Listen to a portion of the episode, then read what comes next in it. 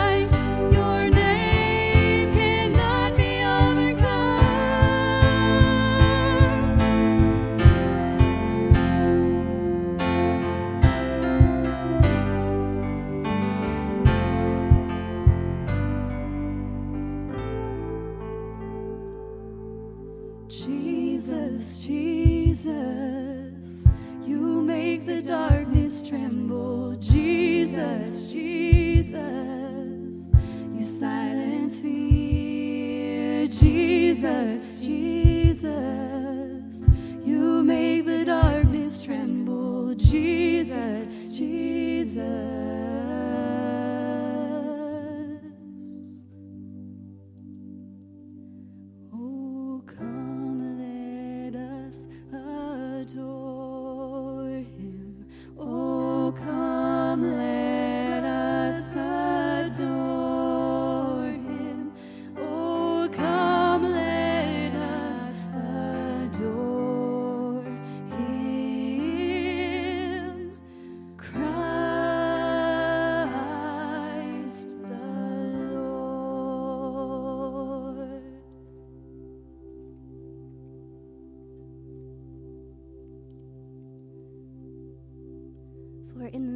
Christmas series. We're talking a lot about hope, right?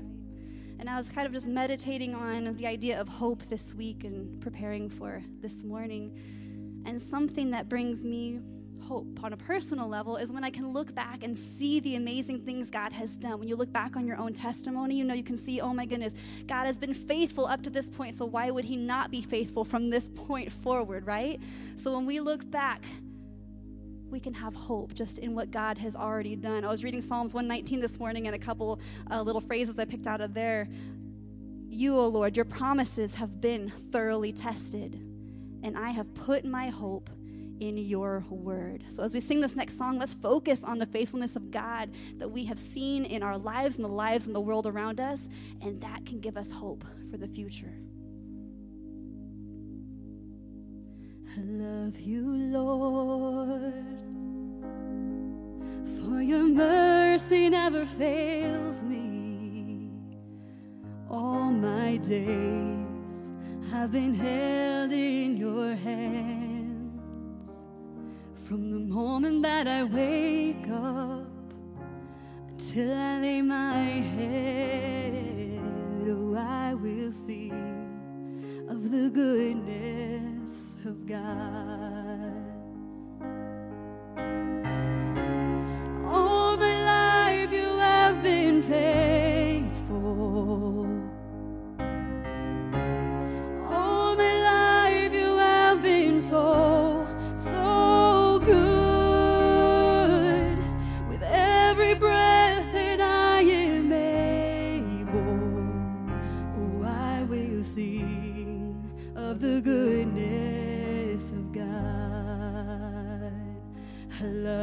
Your voice. You have led me through the fire in the darkest night. You are close like no other. I've known you as a father. I've known you as a friend, and I have lived in the goodness of God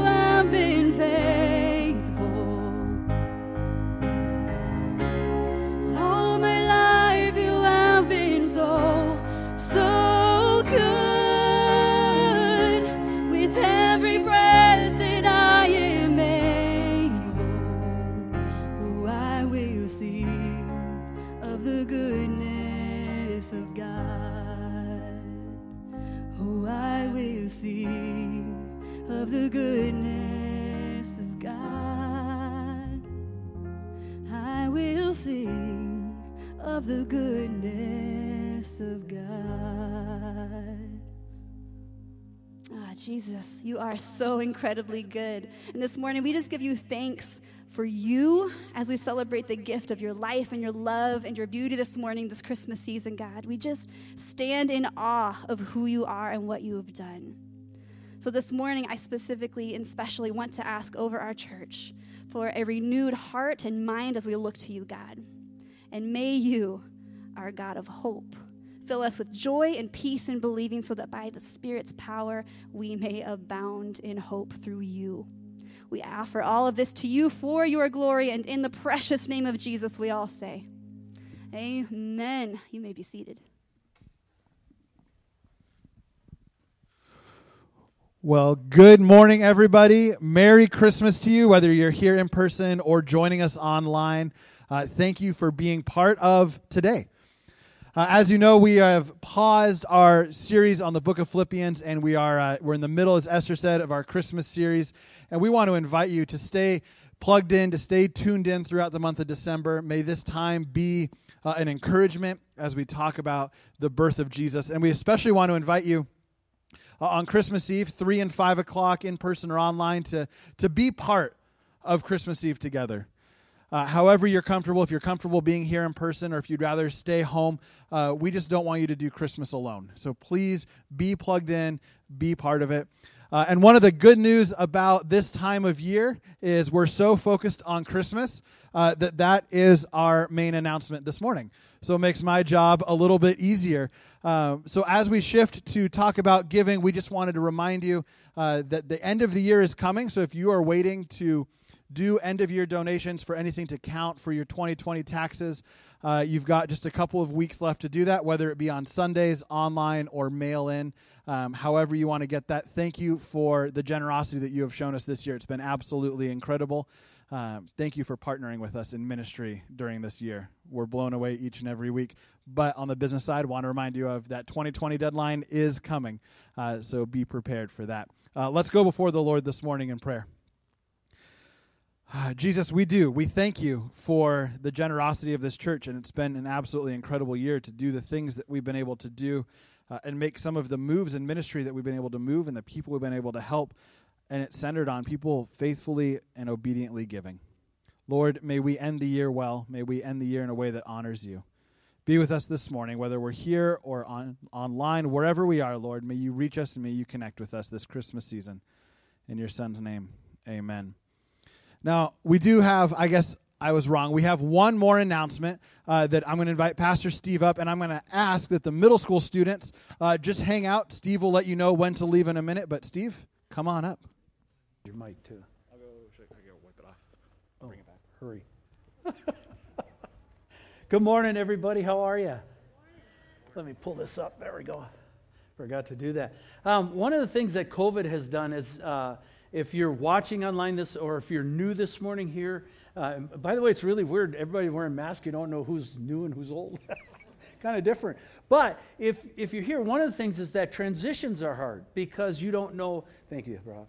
You don't know who's coming or who's going or what the Lord's been doing. And we have two really significant transitions here as a, a family uh, for Northview. So the first one is going to be saying goodbye, and the second one is going to be saying hello.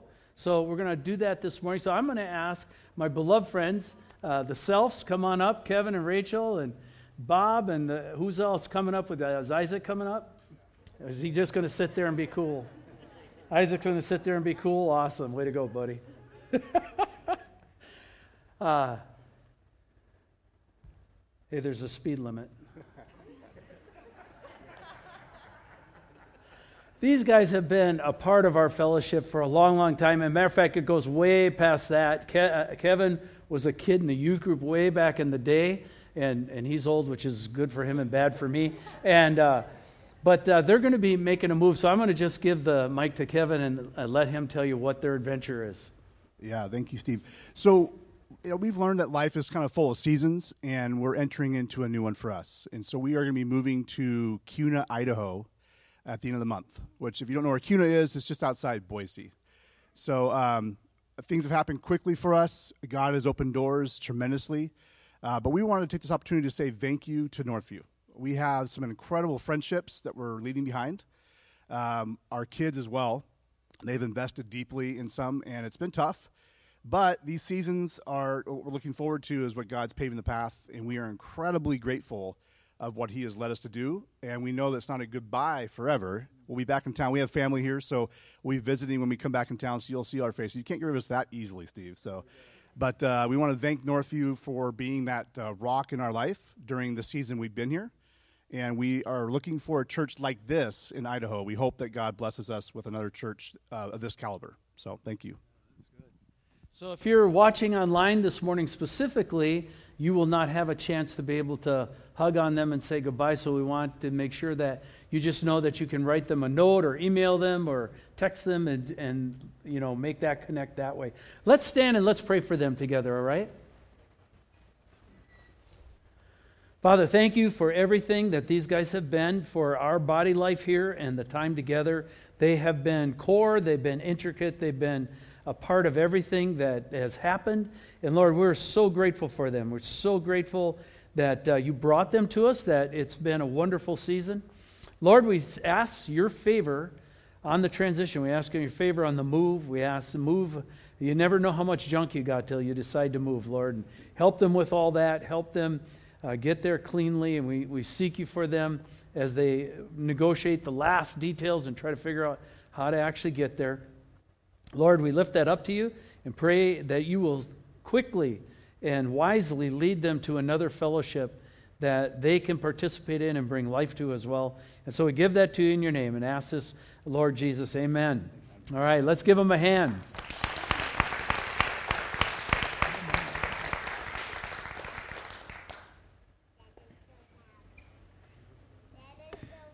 And the reason, by the way, that Bob is up here with them is he's going with them to post also. Make sure you say hi to Bob. Now, that was a goodbye. Those are never easy, right? But now we have a hello. It's been a rather delayed hello because of certain circumstances, but James and Sarah Lund are here this morning with us. Yes. So come on, guys, come on up.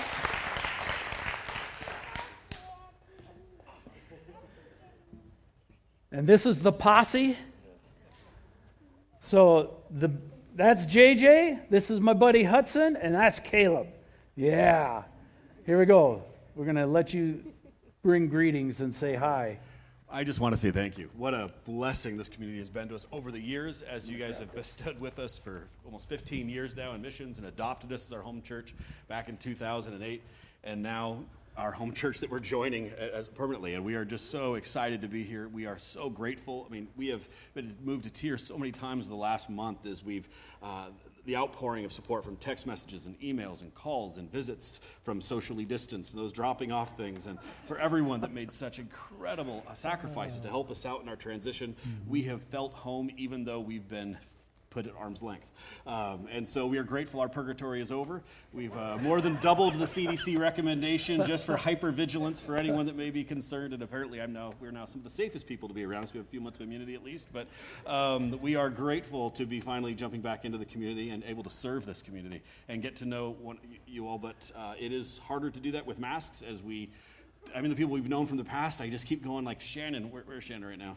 I was I, the, last week. I was here. The few weeks ago, I was here with, uh, with Shannon. I, I was looking for Shannon, but there's a few other guys in our community that are also of similar build, bald, and it was the third person that I said Shannon to was actually Shannon, and that's the guy I'm working with. So um, give us some grace as we try and get names right in the midst of masks and stuff. And so we might just do uh, name tags on the forehead for a little while or something for people, but we'll see. There we go. That's fantastic. All right, here's what we're going to do. Normally, we would bring the elder board up, we'd bring the staff up, right? We'd all lay hands and pray. Because of circumstance, we can't do this. So, what we're going to do is we're going to stand here this morning. If you're at home watching, I'd encourage you to stand as well. And we're just going to raise hands to the Lord.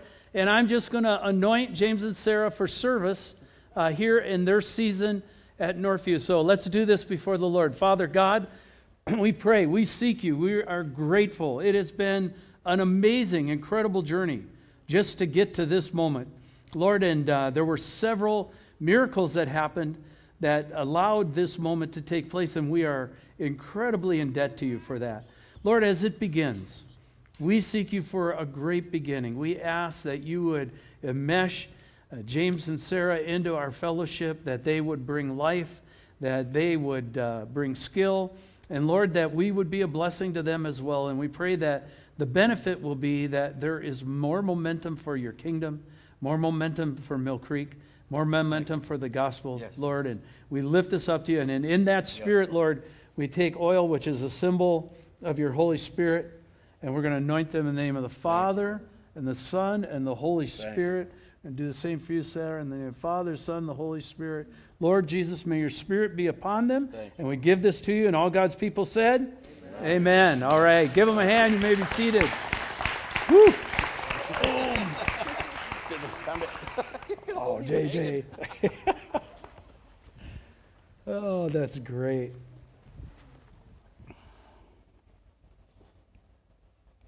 There we go. Okay. We are in a series called uh, The Thrill of Hope, A Weary World Rejoices, very appropriate for the Christmas season. Oh, middle school, go. Thanks, Ron. Too many things in a morning, you know? That's good. All right. So, again, we're in our Christmas series, The Thrill of Hope, A Weary World Rejoices. Last week we covered uh, Hope for the Jews, and many of you came up to me and said, I've never heard that preached before on an Easter thing, and I'm glad that it caught your attention because God loves the Jewish people and He's going to redeem the Jewish people, and that's His business, right? But today we're going to talk about the hope for the Gentiles. And uh, as I said last week, that'd be us. And so we're going to cover that. Next week we'll cover hope for the church. And then Christmas Eve we're going to cover hope for the future. So before we begin, let's pray this morning and seek the Lord's blessing, all right? Father, you say to come to you, you say to reach out to you, you say to call out to you. and ask for your blessing, and we do this morning. Lord, for those here, for those at home, um, we lift it up to you and ask, Lord, during this season, that we would anchor well in you and that these promises that uh, today we're going to look at for the Gentiles, Lord, and the situation that they were in, we seek you that you would um, give us understanding of uh, how grateful we should be as a people for your immense heart to include us in the story of your gospel. We owe you a phenomenal, phenomenal debt of love. And we ask for your favor this morning, the presence of your Spirit. Dialogue with us as we go through this, and we give that to you in great hope. And all God's people said, Amen. All right, so this morning, one of the things we should start with is what is a Gentile? Right? Because we, we throw these terms around, and a lot of times we don't totally know what they mean. A Gentile is a non circumcised person who is outside the covenant blessings of Abraham. If you remember, God spoke to Abraham and said, I'm going to make you into a great nation, and nations and kings will come from you. And, and that uh, God was going to build a nation uh, that was his chosen people. Uh, and then outside of that were the Gentile nations. It, within a Gentile, there's a subcategory. There's actually two subcategories. One is called the sojourner. All right? Uh, you've probably heard that if you've read through the Old Testament, you've heard that term before. And a sojourner is uh, two different types. The first one is a foreigner who is visiting the country for some period of time, also called an alien. So you, you remember in Exodus of be kind to the sojourner and the alien. That would be the first type. The second type is a foreigner who's come to live in Israel and has attached themselves not only to the nation, but to the worship of Yahweh as well. They have come because they have watched Israel and watched God work among Israel and said, I want to be a part of that. And they have attached themselves. And so uh, they were called sojourners. And then there's a third category that we pick up in the New Testament, which is known as a God-fearer. And a God-fearer were those who had what I would call a God given predisposition or a God given searching heart for God. In other words, they just naturally inclined and bent that way, and they were looking for God even though they didn't know what they were looking for or that who they were looking for, they moved in that direction. And so when we're talking about Gentiles, you have all these categories uh, that fit in. When it comes to a God-fearer, there are examples of Rahab. Remember the lady that hid the spies? Then there's Ruth. We know that story quite well. And then in the New Testament, Cornelius would be uh, a, an example of a God-fearer. So th- these are the, the, the types or the categories there. Deuteronomy 10 says this For the Lord your God is the God of gods and the Lord of lords the great, the mighty, and the awesome God, still is today, by the way, who is not partial and takes no bribe. He executes justice for the fatherless and the widow, and loves the sojourner, giving him food and clothing. Therefore, love the sojourner, for you were sojourners in the land of Egypt. And you can see an old principle at work here, uh, what the Lord's doing. You were once sojourners in Egypt. Remember how that went, how that felt? right? And he's saying, so then, okay, look, be kind to the sojourner, because you were once one yourself. And so Israel was to be a haven for the sojourner and a light to the Gentiles. In Isaiah 49, God says this Is it too light a thing that you should be my servant? He's talking to Israel. To raise up the tribes of Jacob and to bring back the preserved of Israel I will make you a light for the nations, that my salvation may reach to the ends of the earth. And we should comment or point out that's always been God's heart. God's heart is that none should perish, that all would come to salvation. He's always been looking for people. He's still look, despite all the brouhaha you hear today, he's still looking for people. Okay? And there are people responding all over this planet. You never see that in the news. You never hear that in the news. But it is happening in proportionate today far greater than it's ever happened in the history of the world. Okay? And, and we just don't get a chance to hear that.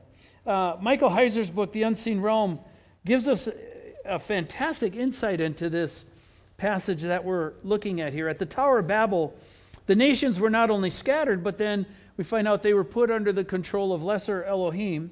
And then they themselves, the Elohim, became corrupted, and thus they were disinherited by Yahweh. But God had a plan. He would win them back. And to do that, He would start with one person. And from that one person, He would forge a nation that would be His missionary tool for the world. So God took Abraham and would make from him a nation, a nation that would be his people under his rules. This nation was to be a unique nation. It was to be a special nation. It would be a prosperous nation. God said they would be at the top of the heap. And it would be a holy and godly nation. And God said people will come from all over just to see what is going on here. Wow, why is this happening to you as a nation? And this nation then would be a light to all the other nations of the world and draw them, draw them back to Yahweh and draw them uh, back to the worship of Him. And this nation uh, that would draw back all the other nations uh, would take all those nations that have been disinherited at the Tower of Babel, and it, the, the, it would be the servant of Yahweh that was, was spoken of in Isaiah 42 that would draw it back. That's a fantastic picture, right? But uh, as in all things on this planet, something went wrong. Oops. Right? There was a twist.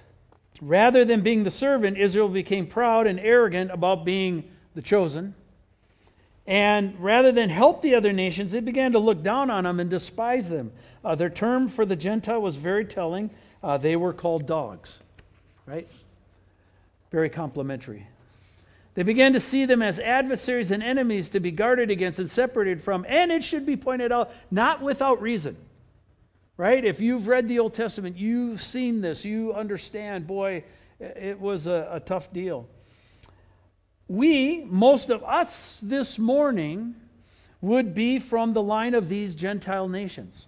All right, so if you trace your ancestry back, um, we would be in the line of, of these people. Paul highlights then the predicament that these nations found themselves in. Okay, so we're talking now about the Gentile nations outside the promises of Israel and outside the promises of Abraham. Ephesians 2 spells this out really clearly. Says this, therefore remember that at one time you Gentiles in the flesh, called uncircumcision, by what is called the circumcision, which is made in the flesh by hands, Remember that you were at that time separated from Christ, alienated from the commonwealth of Israel, and strangers to the covenants of promise, having no hope and without God in the world. Let's just quickly look at those four categories. Here's the Gentile position in terms of standing before God. The first thing, they are separated from Christ. In other words, joy to the world, the Lord has come, not for them. Right? They had been outside of that until the Lord came. That's why Jesus is coming is such a big deal. Literally, uh, this is the status of the 70 dispersed nations at the Tower of Babel. They're on the outside. Alienated from the commonwealth of Israel. We've used that term. What does that mean?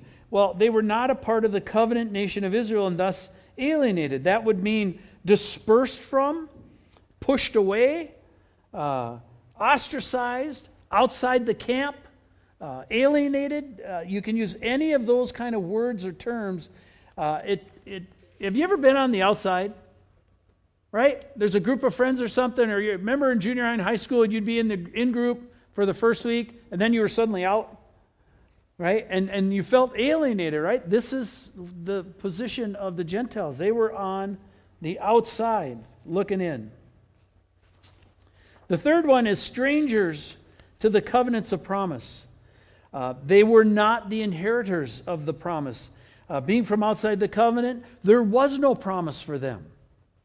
Right?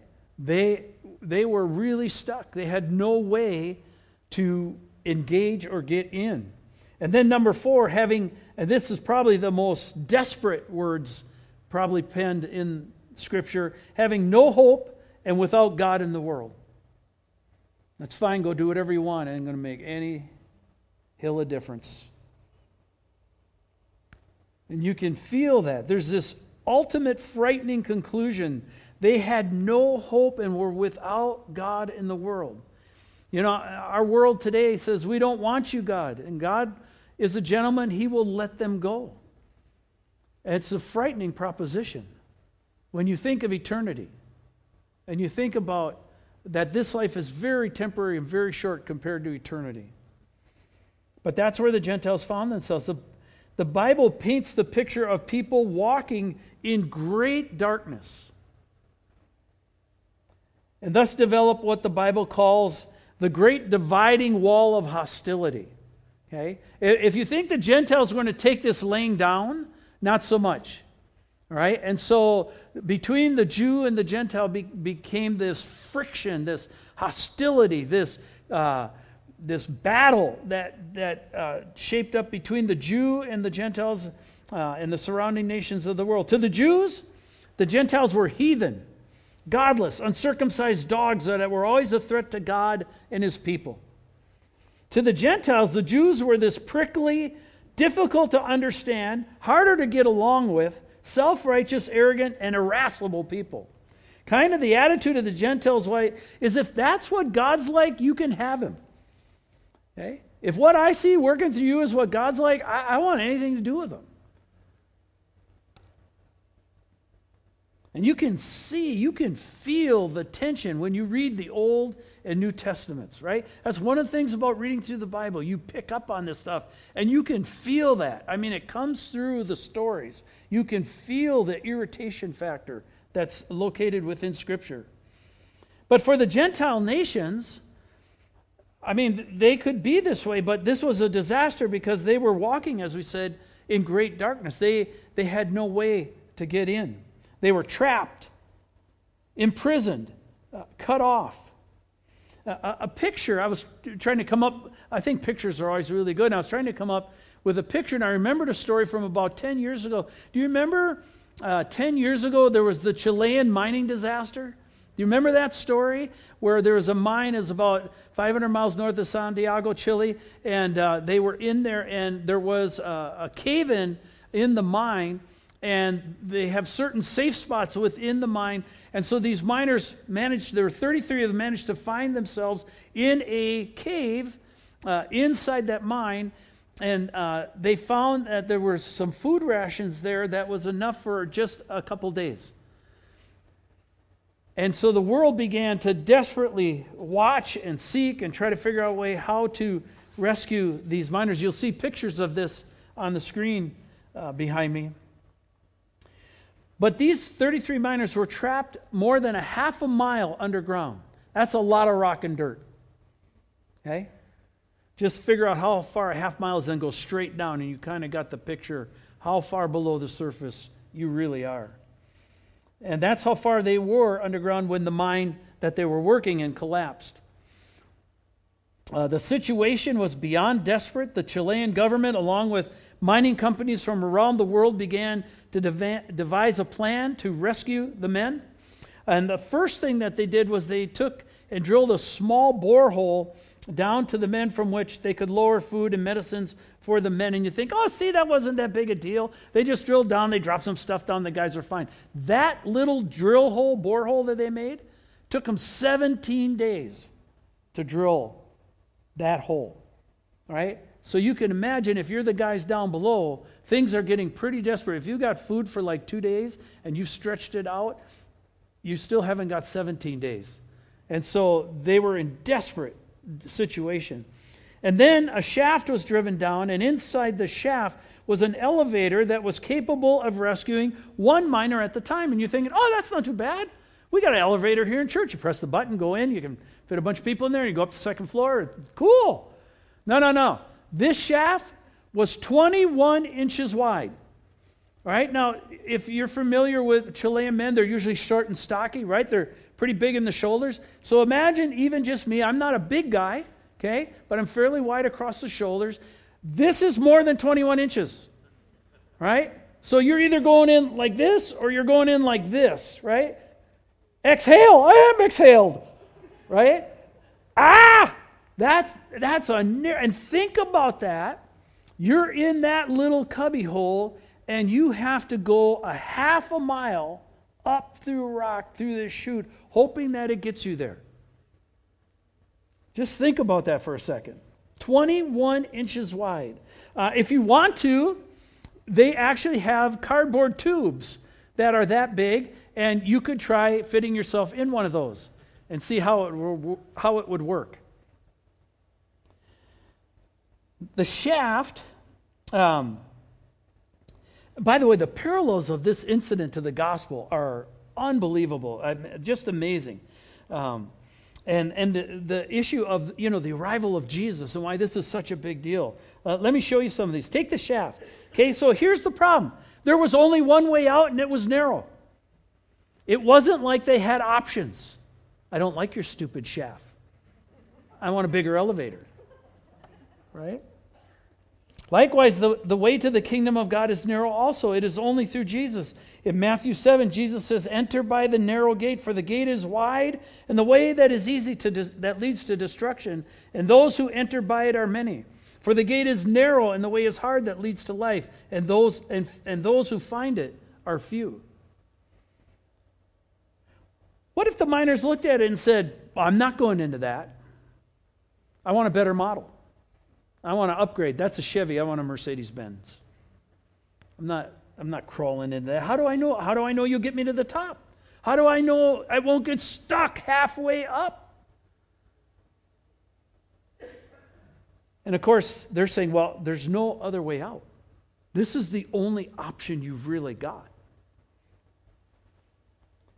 No way, too narrow, too confining. I'll stay down here. Now, obviously, right?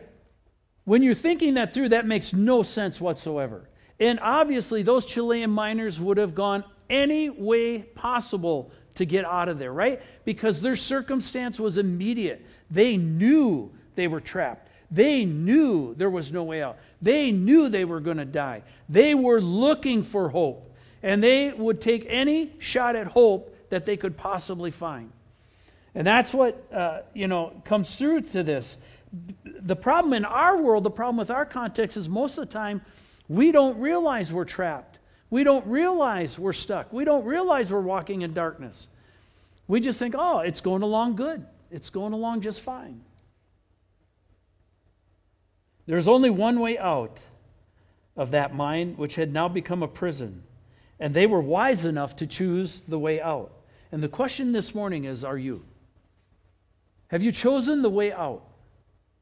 Have you chosen the way out from sin and death that came when we call Christmas this baby named Jesus who would become the Messiah, who would die on the cross for our sins, who would uh, pay for your sins and pay for my sins, and would give the promise of eternal life? The question this morning is this. When Jesus comes to you and says that he wants to rescue you and save you from an eternity in hell, but you, to get out, you must go through him. Do you decline or do you accept? The answer is critical. Maybe with all the stuff that's happening in our culture, you're beginning to rethink Jesus' offer to rescue you. Down here ain't looking so good as it was two years ago. A lot messier and could get worse. You're starting to think, you know what? Maybe maybe I should start paying attention. You know, to get saved, the miners had to submit. What do I mean by that? They had to agree to get in that narrow shaft and trust that the people at the top would pull them out. They actually had to step into that narrow 21 inch elevator. Wasn't about whether it was comfortable. It wasn't about whether it was easy. It was about would they step in. They had to step into that elevator and they had to trust it to bring them to the surface. Likewise, it's the same for us. To accept the offer, we must submit and then cry out in faith for God to rescue us. And that can happen this morning. I'm just going to pray this morning. Lord Jesus, we seek you this morning. We know you're at work. There may be someone this morning, either here or online, who has been listening. Not just this morning, they've been listening for a long time. They've been watching and they've felt your pull. They, they've heard you tug. They've, they've heard you speak to them. And they've kind of put a hand up and said, Not now, it's not the best time, but things have not gone in our culture, Lord, the way we've all wanted them to go. You know that, and we know that. They may be right there this morning saying, You know what, Lord? I need to submit. I've been doing my own thing, resisting you, resisting your authority, resisting your offer of salvation, and I realize this is really an insane way to operate. I need to submit. Lord Jesus, I would submit to you, ask you to come into my life, that you would forgive me of my sins, and that you would save me. And Lord Jesus, I pray for this in your name. Amen. If you've prayed that prayer, it's the most important prayer you've ever prayed in your life. If you've done that, let me know either this morning or uh, online by email. Uh, just touch base with me, all right? Another parallel. There's another parallel with this story up here. Uh, the campsite. Up on top, there were thousands of people that stood vigil for the miners. Uh, we've got a picture up there, and it doesn't show the whole thing, but it's the best that we could come up with. Do you know what the, the name of the camp was? Campamento Esperanza. Yeah. Doesn't that do it for you? You know what that name means? It was the camp of hope, just like our series. The camp of hope. They had hope, both the miners and the families, because of the rescue efforts that were on the way. Likewise, the hope of heaven keeps us focused on God and His kingdom. Why? Because the rescue effort is on its way. Don't ever think that God is not faithful. Don't ever think that God is not good. Don't ever think He's gotten old or senile, forgotten, or no longer capable. He knows the exact timing and the right timing of history, and He will pull the trigger when it's time for Him to pull the trigger. Our job is to stay vigilant and keep looking. Sometimes we just kind of fall asleep on the job, right?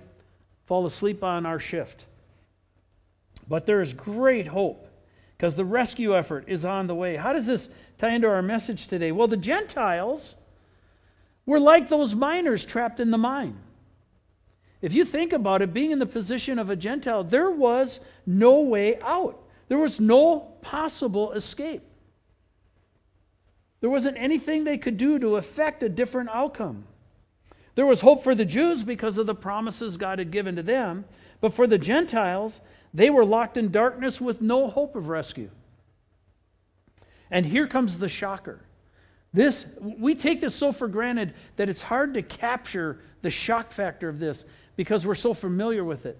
But Jesus came for the Jews, but he also came for the Gentiles.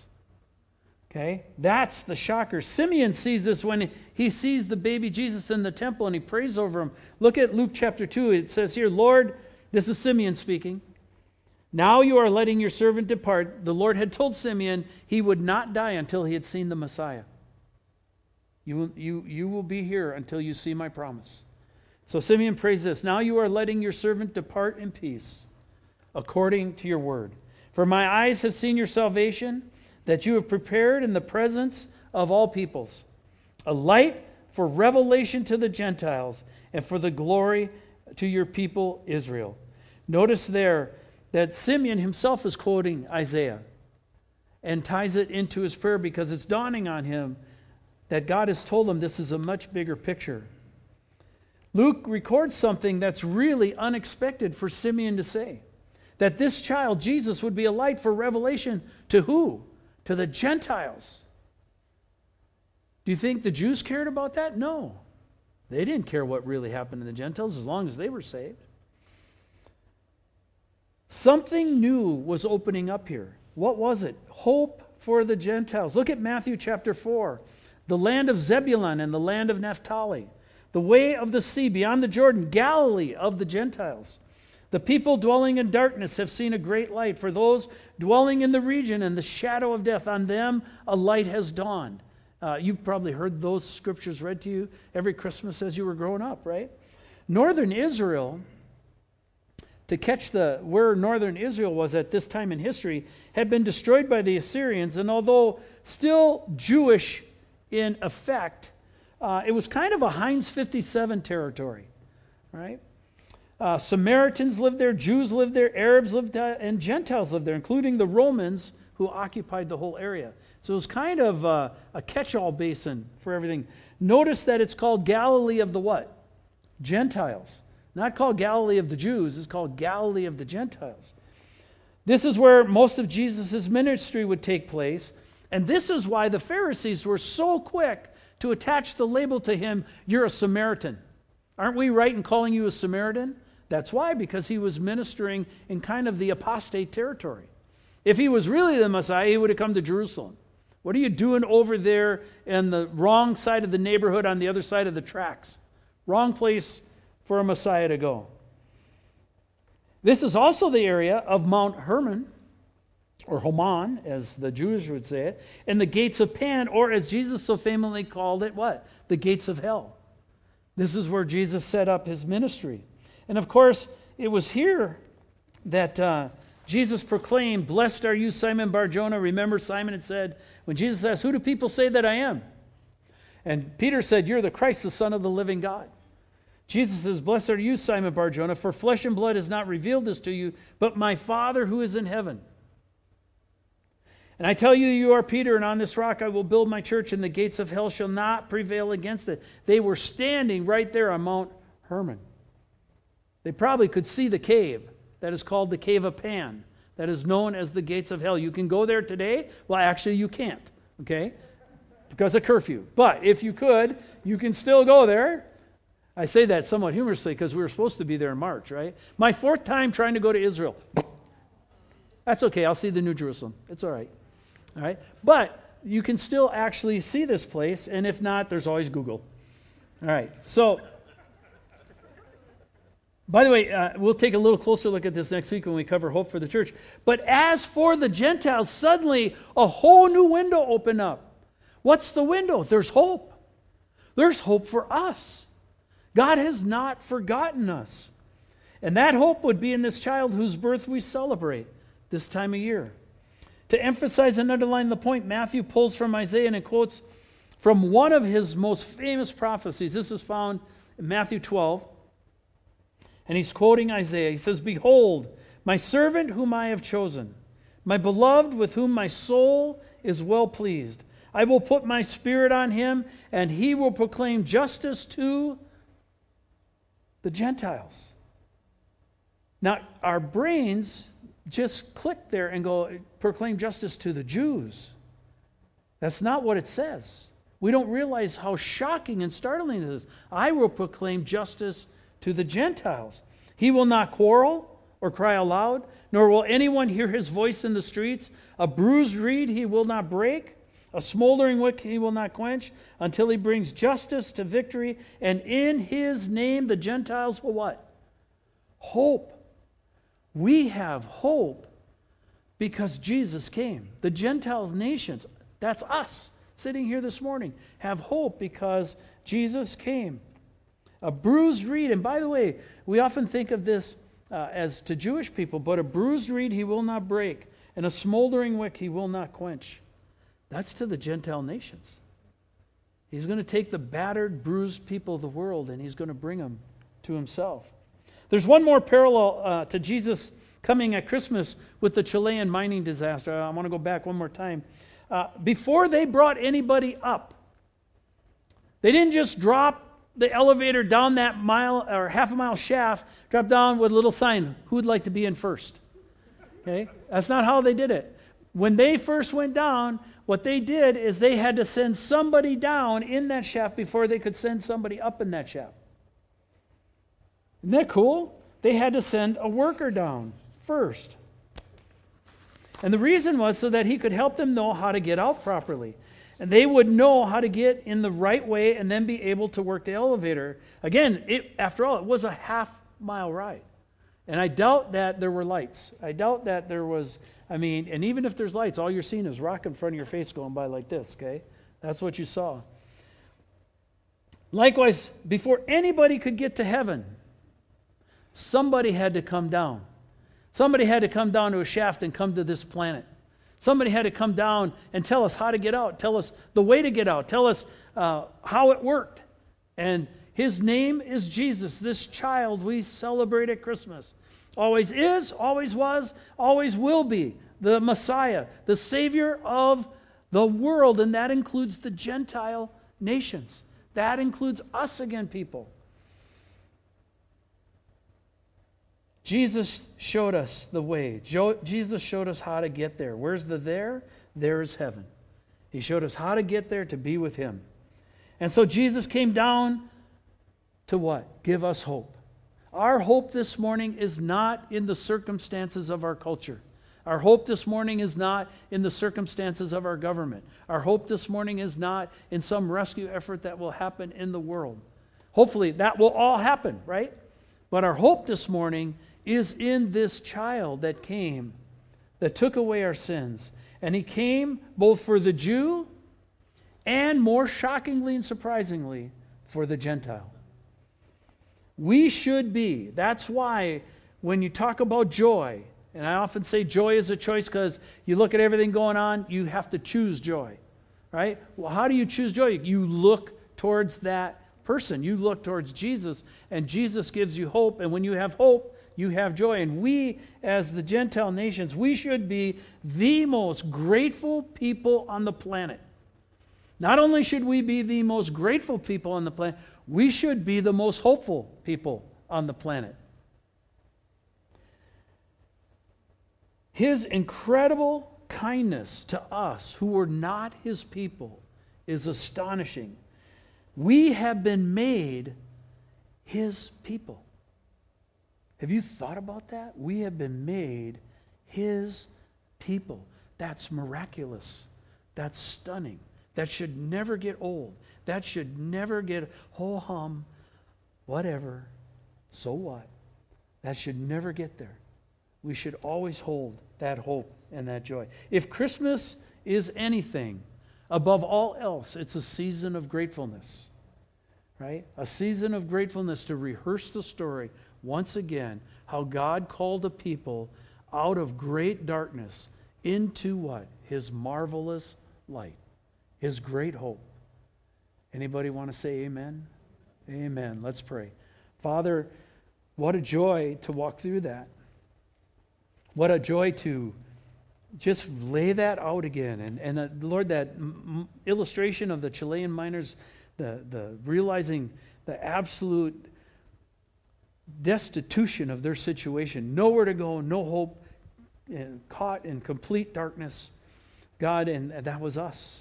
And you rescued us. Lord, I can't make that real this morning, but you can. Through the power of your Holy Spirit, you can do that. You can light it up. You can get us to see it again in new ways. And you, Lord, can put the appreciation factor in there. And I think that's what we need.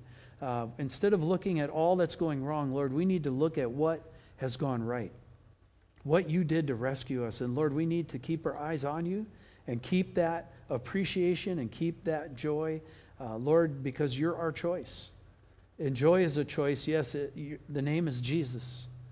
May we continue to have that joy through this season, and we give that to you in your name. Amen. Amen. I want to invite you to stand with us as you're able as we close this morning.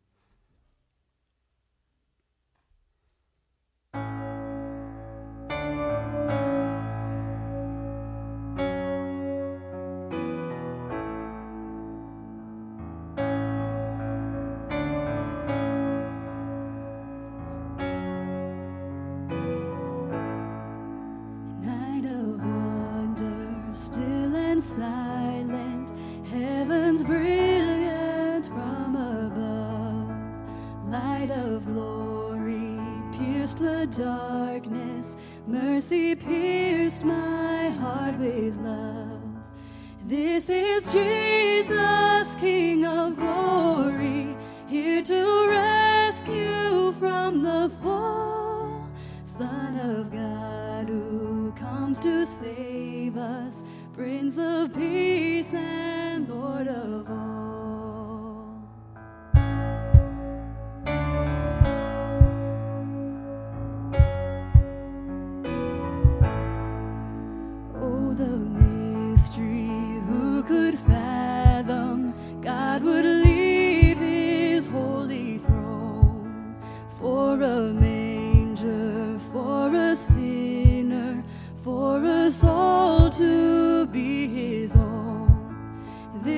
Is Jesus,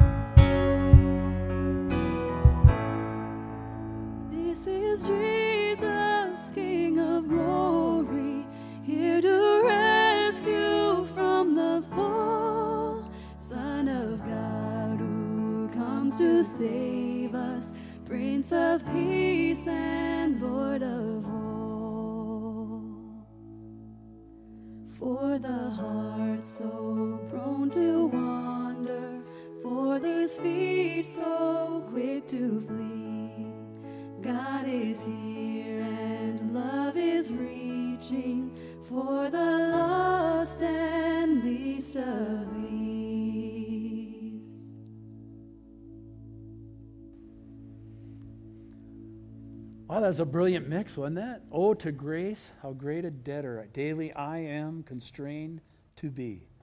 Right? Let's be constrained, Christian family. Let's be constrained by His grace. Let's be constrained by hope. Let's be constrained by joy, not fear and anxiety and worry. Let's lean in, not out. All right? Let's pray. Father, give us your amazing grace. Help us operate in that.